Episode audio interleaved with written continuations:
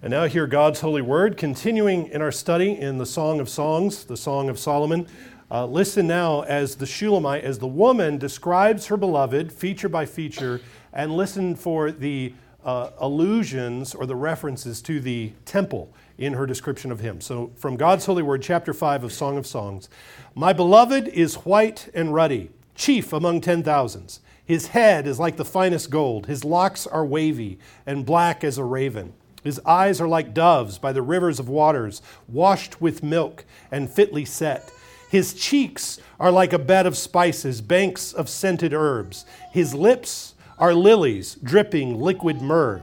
His hands are rods of gold set with beryl. His body is carved ivory inlaid with sapphires. His legs are pillars of marble set on bases of fine gold. His countenance is like Lebanon, excellent as the cedars. His mouth is most sweet. Yes, he is altogether lovely. This is my beloved, and this is my friend, O daughters of Jerusalem. Thus far, the reading of God's word. Let's give thanks together. Father, thank you for your word, and thank you for your Holy Spirit that illumines the word that he spoke uh, perfectly. Thank you for this opportunity to spend time in your word together. Help me to clearly and consistently speak your word without error. Deliver us from all distraction. Uh, remove from, from our time today anything that's not helpful. Uh, remove anything that's, that is in error, but direct our thoughts only to an adoration of our Savior and our response to Him as, as His people. So strengthen us by this time in your word, we pray now. In Jesus' name, amen. amen. People of God, last week I briefly mentioned and referred to an ancient form of poetry known as the wasif, W A S F. I think that's an Egyptian word, or uh, it's in English poetry called the blazon, B L A Z O N or B L A S O N. If you've studied uh, medieval poetry, you've run across a blazon or a, or a wasif. A blazon is an inventory of the features of your beloved, comparing each one of those features to something else that is equally as lovely. So your eyes are like pools of water. Your skin is like porcelain, that, that sort of thing. This poetic style goes way back into antiquity. The Egyptians wrote wasifs to their lovers. And it's been, it's been popular throughout history. The, Eliz- the Elizabethan poet Edmund Spenser wrote in a poem, Her goodly eyes like sapphires shining bright, her forehead ivory white. It's a popular, it's popular form throughout history. It's so popular and so well known that Shakespeare in his day made a parody of the blazon and he discon- uh, deconstructed it in Sonnet 130. Here's Shakespeare. Um, making fun of the wasif or making fun of the blazon. He says, My mistress' eyes are nothing like the sun. Coral is far more red than her lips red. If hairs be wires, black wires grow on her head. And in some perfumes there is more delight than in the breath that from my mistress reeks. I love to hear her speak, yet well I know that music hath a far more pleasing sound. So, so even in his day, Shakespeare could deconstruct the, the blazon. But this method of declaring one's love is embedded. It's embedded in our poetic traditions, and uh, it's all over pop music. You, you can listen for it. Anytime a, a, a singer says, Your love is like, or your face is like, or your eyes are like, they're drawing from this deep tradition. You know, she's a, she's a brick house, right? Know, I'm not going to sing the whole thing, but that. Uh, that, that tradition is all over popular music.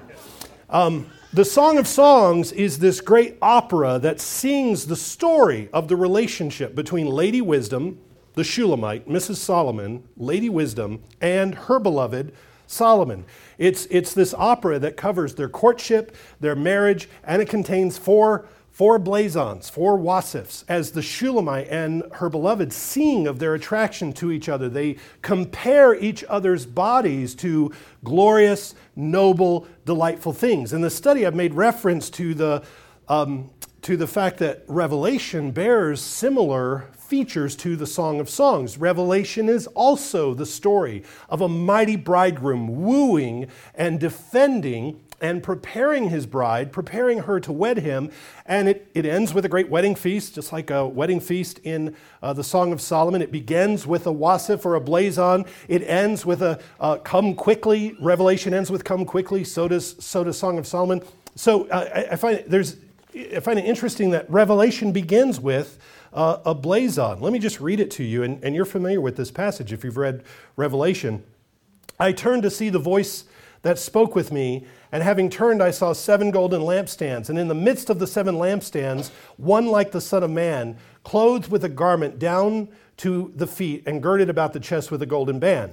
Now, here, here it is. His head and hair were white like wool and white as snow, his eyes like a flame of fire. His feet were like fine brass, as if refined in a furnace, and his voice is the sound of many waters. He had in his right hand seven stars. Out of his mouth went a sharp two edged sword, and his countenance was like the sun shining in its strength. Um, and then he falls down at his feet as, as we're dead. So it's a, it's a, it's a description of Almighty uh, the, Jesus in his, in his glory and in his power feature by feature, describing him by something uh, glorious and, and powerful and wonderful, which again is one of the many callbacks from Revelation to Song of Songs, which seems to confirm that, that we're correct in reading the Song of Songs as a reflection of the love between the mighty bridegroom Jesus and his bride, the church. Now, certainly, we, we must also read Song of Songs as uh, love poetry between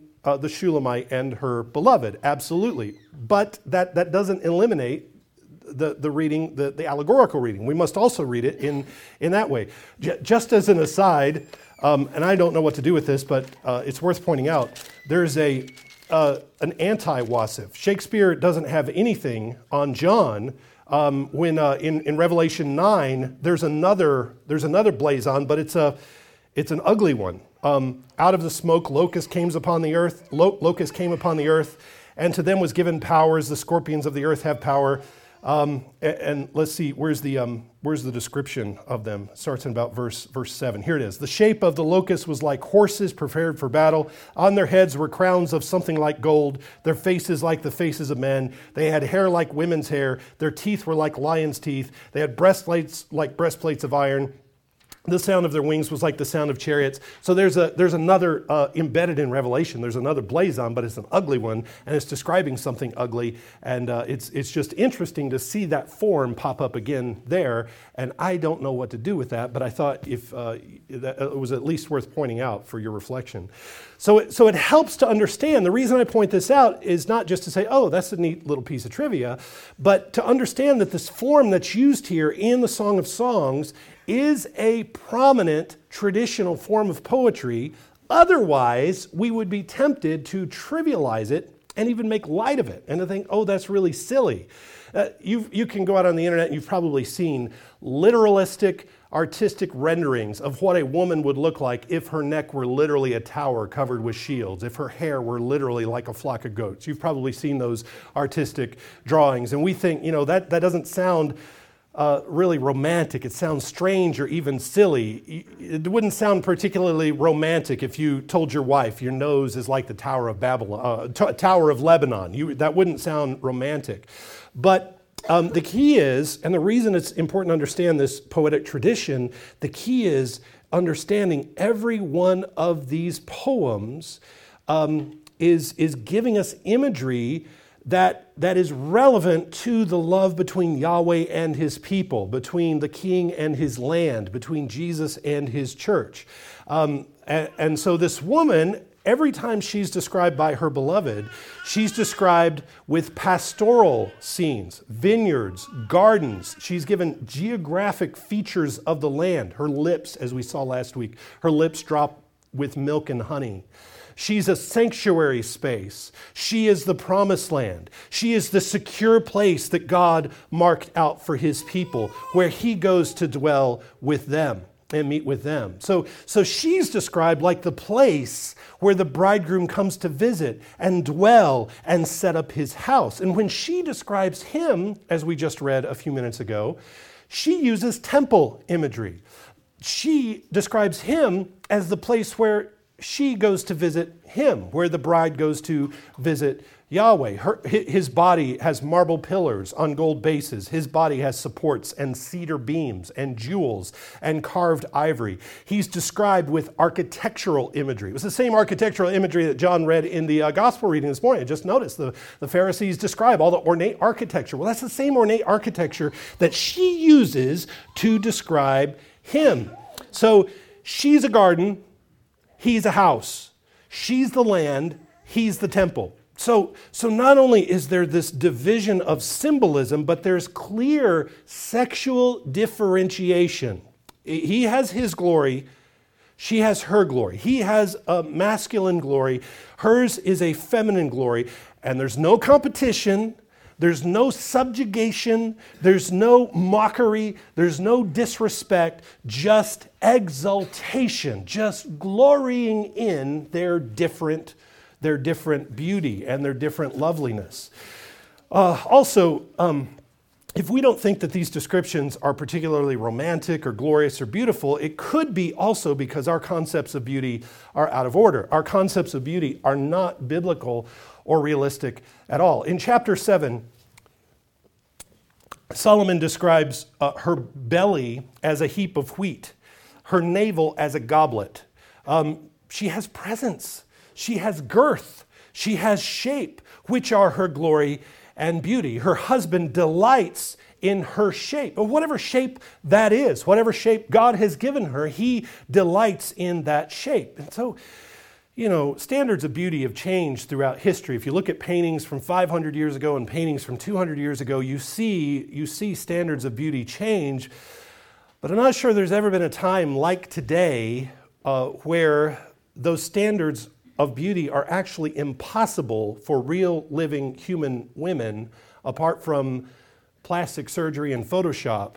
I don't know that real women can actually attain our culture standard of beauty. And one, one indication of how warped we are is how different our view of age is from the Bible's view of age. Proverbs um, 16 says, Gray hair is the crown of glory. That's what the Bible says. Gray hair is the crown of glory. And we think, you know, like 23, 24, that's the peak of beauty. Well, we're, we're wrong. We're in error. Um, and nothing against the uh, glory of a 23 or a 24 year old man or woman. But, but the Bible says gray hair is the crown of glory. Abraham's wife Sarah was almost 90 years old when he goes to Egypt, and he is afraid for her that somebody's going to notice her beauty and somebody's going to take her from him. And that's why he sets up this deceptive plot to fool Pharaoh into thinking uh, she's his sister. When, she, when, when they get into Egypt, indeed, everybody thinks she's really, really good looking. She's really lovely. And Pharaoh does try to take her and she's almost she's almost 90 and she's lovely. So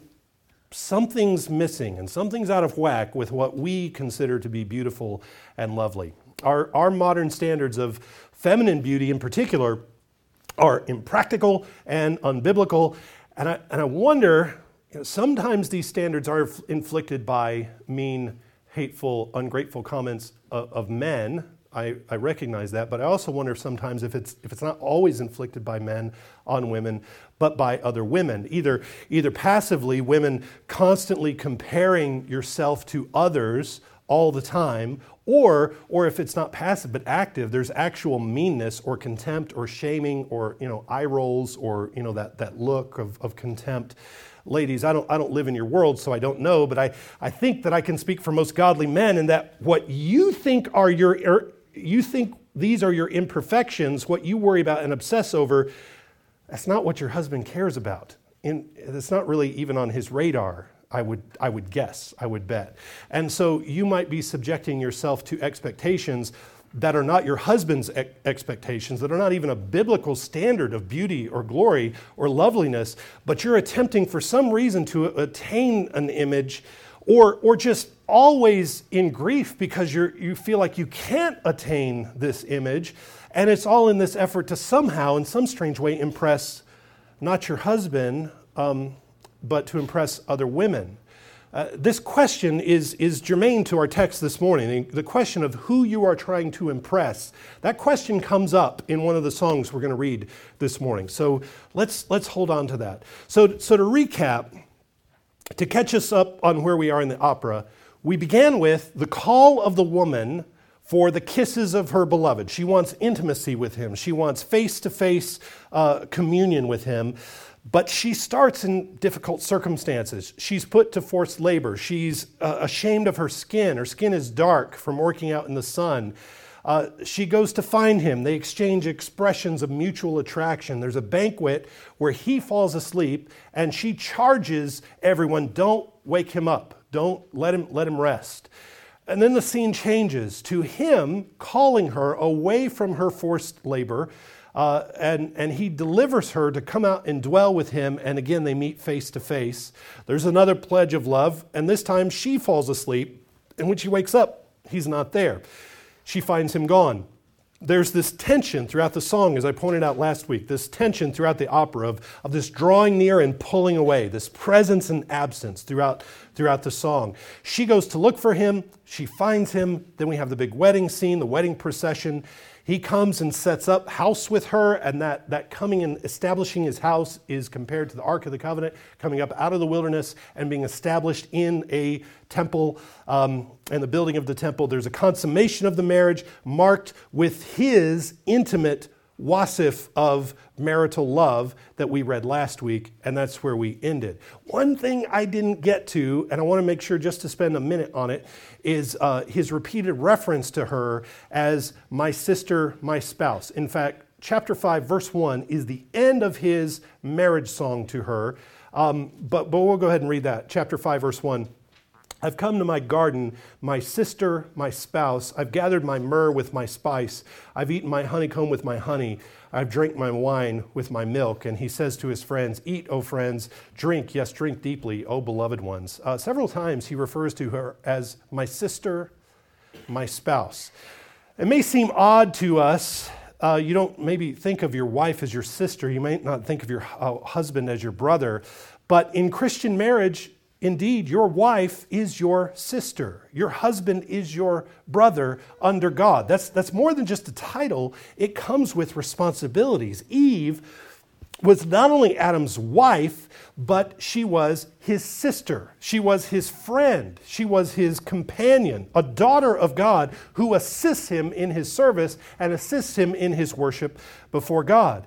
And so in Christian marriage, a woman must be both a spouse and a sister to her beloved. In the song that we read at the beginning, right before I prayed, right before I started, she ends this song. She says, This is my beloved, and this is my friend, O daughters of Jerusalem. So, so uh, a wife to her husband is not just a romantic partner, but she's a collaborator. She is his kin. She is his nearest relative. They have adopted each other into a new family. They are related. In the same way, um, a husband must be a brother to his wife, uh, which means that uh, at some level you are, you are both accountable to God, your, your Father. There's so many downstream applications, but notably, when things go sideways in marriage, um, I often hear, you know, one or the other party say, you know, I just, I just don't, I just don't love her anymore. I, I just don't love him anymore. I can't find it in me to love him. Well, the fact is, you're not just husband and wife, but the fact that your brother and sister calls you to your duty to love each other. What do you mean you don't love her? She is your sister in Christ. You're called to love your enemy, you're called to love your neighbor, you can't love your sister. She's your sister and she's your, your spouse. You, you, you, what are you saying? You can't love your brother? Uh, John says in his epistle, We know that we pass from death to life because we love the brethren. Okay, God requires you to love your brother. God requires you to love your sister. And there's, there's, a, there's a, an element of friendship to the, the marriage covenant that is essential to make it blessed and happy and, um, and a place of rest and peace. Uh, so, so if you haven't lately, if you haven't thought about it, it might be a good time to start pursuing friendship with your husband, to pursue friendship with your wife. Uh, because, because that's, I mean, this is God breathed. And she says, uh, he says, my sister, my spouse. She says, this is my friend. This is my beloved. This is my friend. And so that's an important uh, dimension to the marriage covenant. Well, after the wedding and after the wedding night, the Shulamite wakes up to find, once again, her beloved is not there. He's not in bed with her, but he's outside knocking when she wakes up. Once again, as soon as you have a moment of union and consummation in the song, in the story, just as soon as you get together, there's another separation this scene bears some similarities to the previous one we read, where she wakes up and finds him gone, but there are some significant differences. So let's pick it up in chapter 5, verse 2, and read her song. She sings, I sleep, but my heart is awake. It is the voice of my beloved. He knocks, saying, Open for me, my sister, my love, my dove, my perfect one. For my head is covered with dew, my locks with the drops of the night. So you can hear him knocking sister, my love, dove, perfect one. You know, he keeps knocking and he keeps calling her, and he calls her with different names. And she responds, I have taken off my robe. How can I put it on again? I have washed my feet. How can I defile them? My beloved put his hand by the latch of the door, and my heart yearned for him. I arose to open for my beloved, and my hands dripped with myrrh, my fingers with liquid myrrh on the handles of the lock. I opened for my beloved, but my beloved had turned away and was gone. My heart leapt up when he spoke. I sought him, but I could not find him. I called him, but he gave me no answer. The watchmen who went about the city found me. They struck me. They wounded me. The keepers of the walls took my veil away from me. I charge you, O daughters of Jerusalem, if you find my beloved, that you tell him that I am lovesick. So he's not in bed with her, he's outside when she wakes up. She says, My, my um, what does she say? My heart, yeah, I'm asleep, but my heart is awake. You know, she, she hears him before uh, she even wakes up. And he's out in the cold and damp, knocking. His hair is wet. He wants to come in and dry off. He wants to come be with her, but she hesitates to open the door, and he's persistently knocking. He's in a position now of seeking her. In the last story, she was looking for him, and now he's come to look for her, and she says, I can't get up to open the door for you. I can't get up to meet you. And, and after a while, he departs. She has delayed too long. And then she rushes out into the streets to find him. And again, just like in the last story, she encounters the watchman of the city. Now, this time they assume that a woman out late at night by herself is up to no good. Remember in Proverbs, we saw this is what Lady Folly does. Lady Folly goes out in the night, lurking in the streets, looking for men that she can grab. Well, here's a woman. She's got a veil on. She's in the street. She's looking for a man. And so they take away her veil and they, they beat her and they wound her. And so she calls out to the daughters of Jerusalem to help her find her beloved. Now, this scene of him standing at the door and knocking ought to remind you of something else from Revelation. I want to I want to take at some point when I'm done with the study, I'm going to try to fold Song of Solomon together with Revelation. I'm going to do some deeper study because there are so many so many connections. Remember when Jesus says to the church in Laodicea, "Behold, I stand at the door and knock." If anyone hears my voice and opens the door, I will come into him and dine with him and he with me. That's what, that's what Solomon is looking for here. He's looking for that same communion with his bride that Jesus looks for with his bride. But what is her excuse that keeps her from going to the door? Now, imagine this is not the bedroom door. He's not knocking on the bedroom door, but like the garden gate or the garden, the, the door in the wall of the courtyard that he's knocking at uh, because of the fact she doesn't want to get her feet dirty by walking to open the door. You think that she's got to cross a courtyard or she has to cross, you know, a garden to get to the door. Her excuse is um, that, you know, I, I, I don't want to do that because I've taken off my robe. How can I put it on again? And I can, I can, um, I can relate to that. You know, when you get home at night and you take off all your, you know, business stuff and all your work clothes, you put on a t-shirt and basketball shorts. Does anybody else do that, or is that just me? And you, you get down, you just kind of sink into the couch and you know have something to read or something to watch. It's a hassle to get up and get dressed again. I get it. I don't want to get dressed again once I've done that. Well, she doesn't want to get dressed again. She doesn't want him to see her like she is. She's too modest for her husband. She's too modest, she's too prudish to let him see her like this, right? And I don't want to, I don't want to, I, have to get dressed. I don't want to get dressed. She also says this, and this is really the zinger. She says, I've washed my feet. How can I defile them? Her hands are dripping with myrrh. So she's been anointed, she's been ritually purified, and she doesn't want to become impure with the dirt of the courtyard. She doesn't have to wash her feet again. Now, who is she trying to impress? She has this obsession with presentation and purity that prevents her from going to her beloved. There's a standard that she has set for herself that he doesn't have. You know, he doesn't care if she has bedhead, he doesn't care if her feet get dirty. He wants to get in the house. But she is too pure to follow her lover into the night. Now, remember in the last episode, she was more bold. She took risks. She wasn't concerned about looking foolish. She wasn't concerned about looking scandalous. Uh, but now she'd rather stay in bed. He knocks. She has a responsibility. She has a duty to respond and to receive him and let him in. And so this seems to be a kind of a, a commentary or a critique on a certain obsession with purity that confuses the reality with the symbol.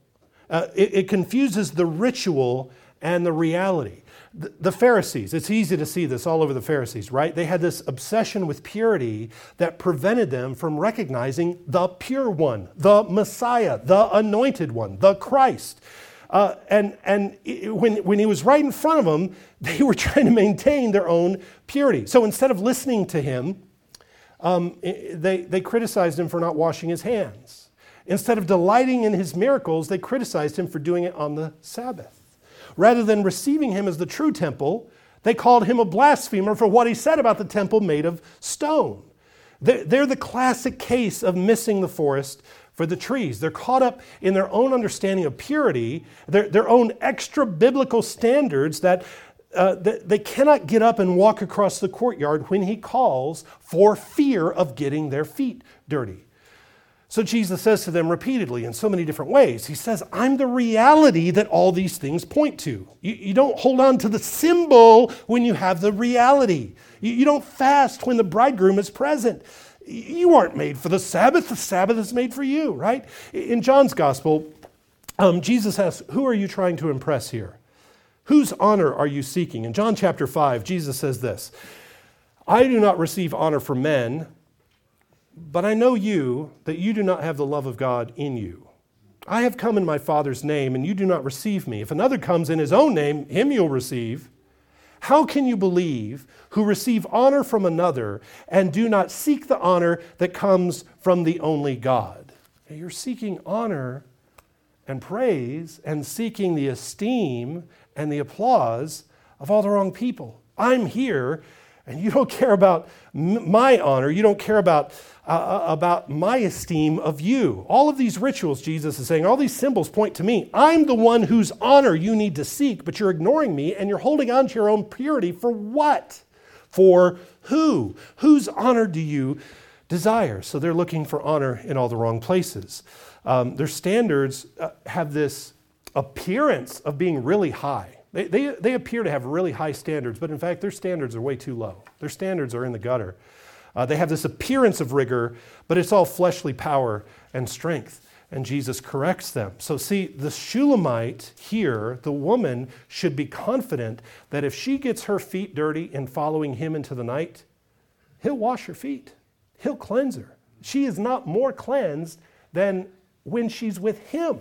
Right? It's impossible to be in a better state, in a better position than to be with Him. His honor, obedience to Him, is more important than her own sen- uh, sense of modesty, her own sense of purity. Jesus said this He said, It's not the healthy who need a physician, it's the sick. I didn't come to call the righteous, but sinners. So Jesus says repeatedly, Come to me and I will make you clean. You're not purifying yourself by yourself. It's not working. You're still dirty. Come to me and I'll purify you for real. And so he, he's calling her, and, and, and the, the desire is here, and the wish and the hope is that she recovers some of that zeal with which she pursued him before, some of that selfless abandon. Like, I don't care what happens to me, I'm going to go find my beloved.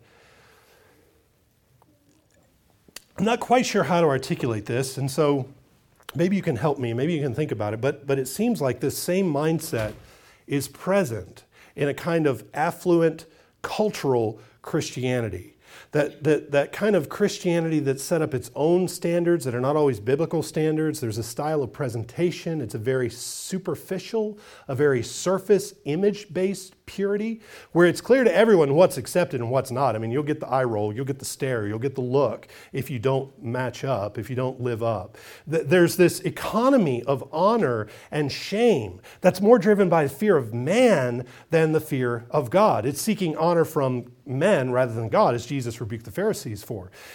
See, it just doesn't matter if you're really pure. It's just important that you look pure by a certain definition. It's all about appearances, but there's no substance. And, and this is a false religion. It's a Christless purity. It's a Christless holiness, which is, in fact, no holiness at all. There's no purity to it. And this false religion cannot weather hardship, it cannot weather persecution, it cannot weather any struggle. It collapses like a cheap tent. This fake plastic Christianity cannot confess sins because it cannot admit weakness. It cannot cry out in need. It's all very buttoned up, it's all very independent, it's all very self focused and self absorbed, and all very bound for hell because it has no Christ. Jesus comes knocking, and you're already set. You're, you're good. You're already pure. You're already modest. You're already saved, and you're pure enough on your own. Too pure to go out and meet him wherever he is. Too pure to change anything that would get your feet dirty or take risks when he knocks. Well, we've if, if this is evident, and, and I, I have this sense, and that's why I said help me to articulate it and help me to think through it. It seems to be prevalent, especially, especially in, in the South, where we, we kind of have this layer of, of niceness and this layer of, of charm uh, over a very thick, uh, uh, burning wad of bitterness and contempt, and it needs to be repented of. Um, but because she ignores him, because of uh, the, the Shulamite ignores him, uh, the way she doesn't go to him, he leaves. She goes out in the night to pursue him, and she's mistreated as a result. The daughters of Jerusalem ask her, Is, is he really worth all this trouble? Verse 9 of chapter 5. The daughters of Jerusalem sing, What is your beloved more than another beloved, O fairest among women? What is your beloved more than another beloved that you so charge us? What's, what's up with this guy? Why are you so insistent on following this one? What makes him any different? And then she sings her wasif, her blazon that I read at the beginning, comparing him to the beauty of the temple. She adores his body. She can't get enough of seeing him, she can't get enough of hearing him. Verse 13, uh, he, she says, his lips are lilies dropping liquid myrrh. In verse 16, she says, His mouth is most sweet. Yes, he is altogether lovely. She hangs on every word. His words are sweet to her, just as Israel loved and was to love Yahweh's law, just as we love the word and the word incarnate. So she rejoices in the words of his mouth.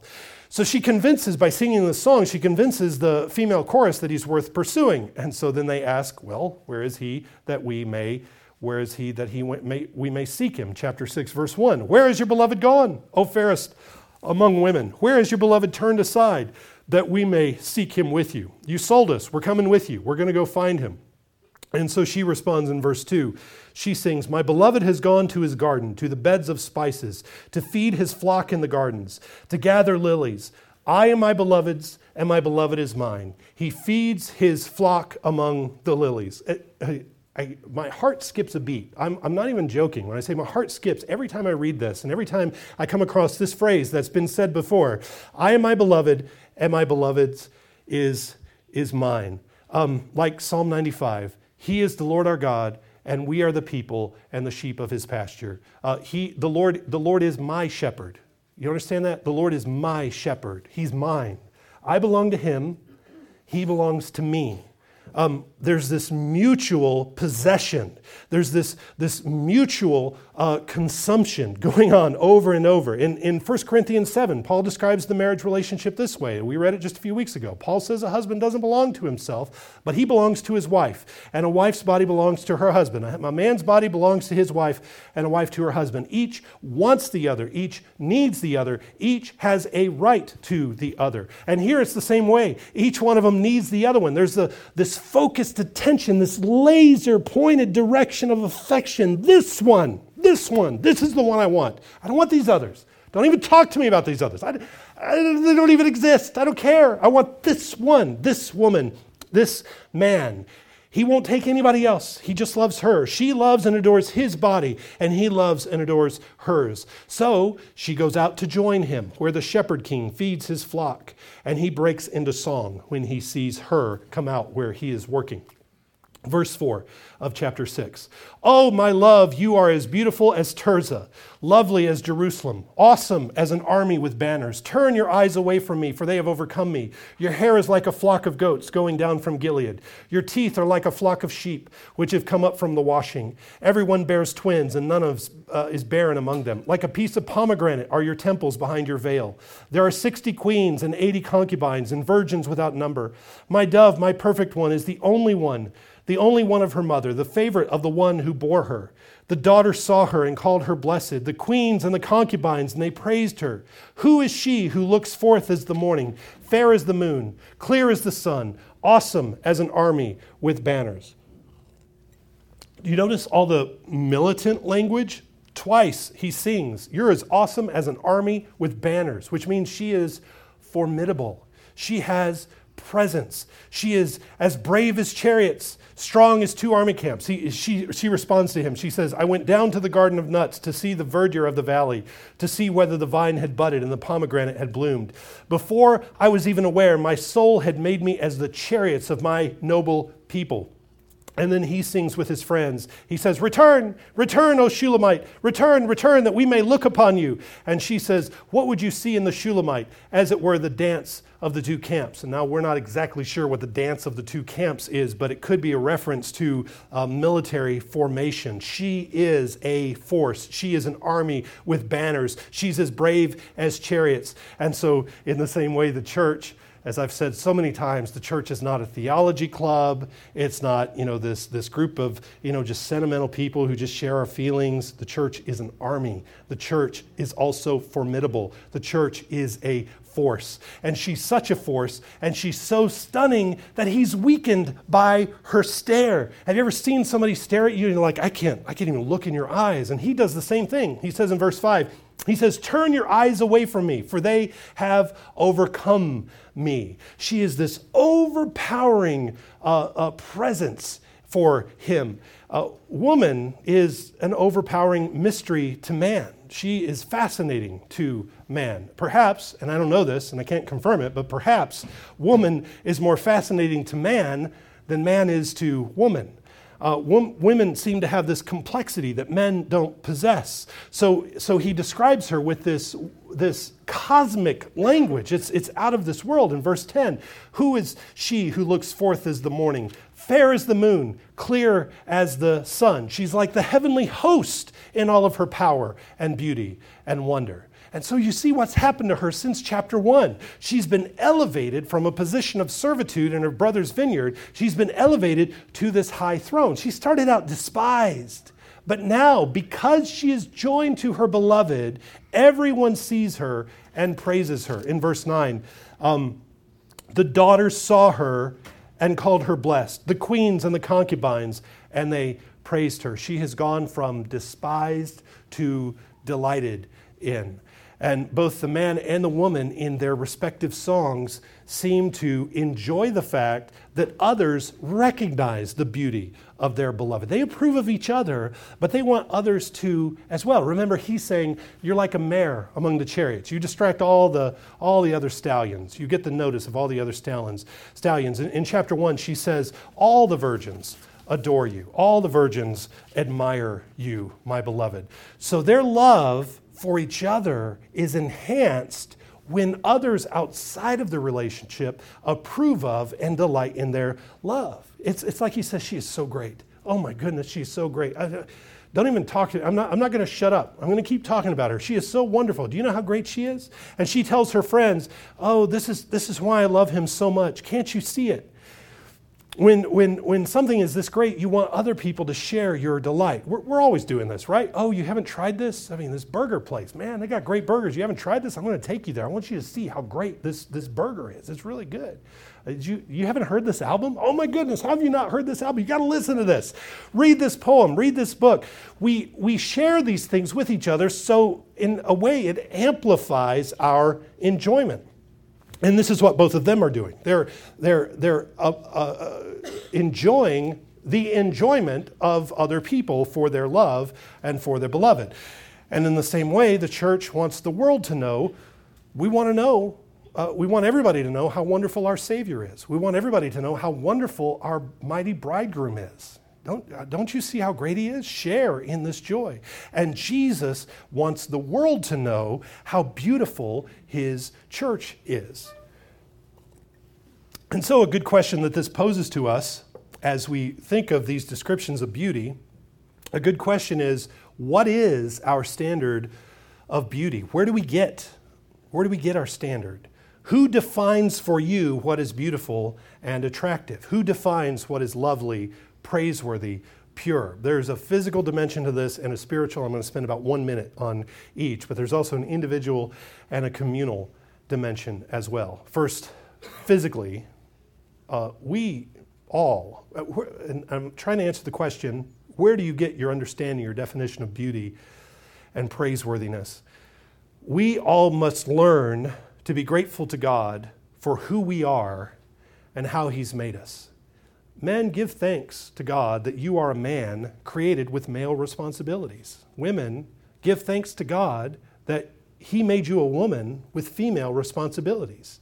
Give thanks and praise to God for your height, for your body type, for your skin color, for your hair color, for your nose, for your brain. I'm, um, this is not Mr. Rogers' self esteem time. That's not what I'm doing. I'm not, I'm not saying, you know, you, are perfect just the way you are. That's not, I'm not Mr. Rogers.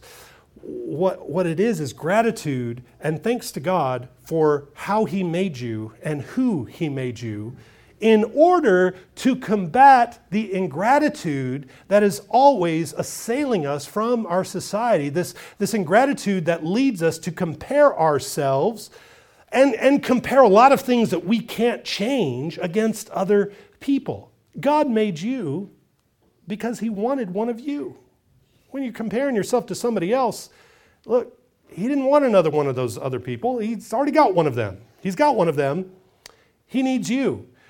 And he needs one of you, and he wanted one of you so much that he made someone who looked just like you. And so we're called, gratitude calls us to be comfortable in the skin, in the body, in the sex that God has sovereignly given us.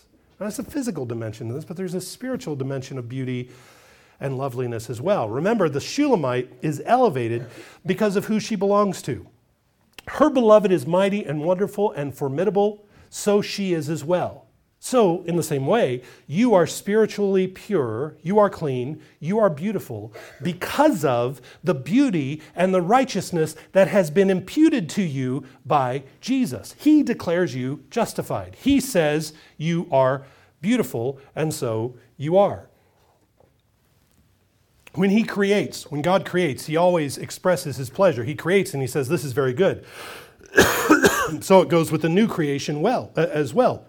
If any man is in Christ, he's a new creation. So, this new creation with the new man, he says of you, This is my beloved Son in whom I am well pleased. Because you're united to Jesus, what he says of Jesus, he says to you, So, this means then you're not worthless, you're not despised, you're not hopeless, you're not a lost cause. Do not despair. If you do not see yourself as precious in God's sight, if you do not see yourself as justified and good and beautiful, you're in error. If you are in Christ, you are justified, you are good, you are beautiful. And if you don't, if you don't uh, see that, you're in error. And God hasn't made God hasn't made the error.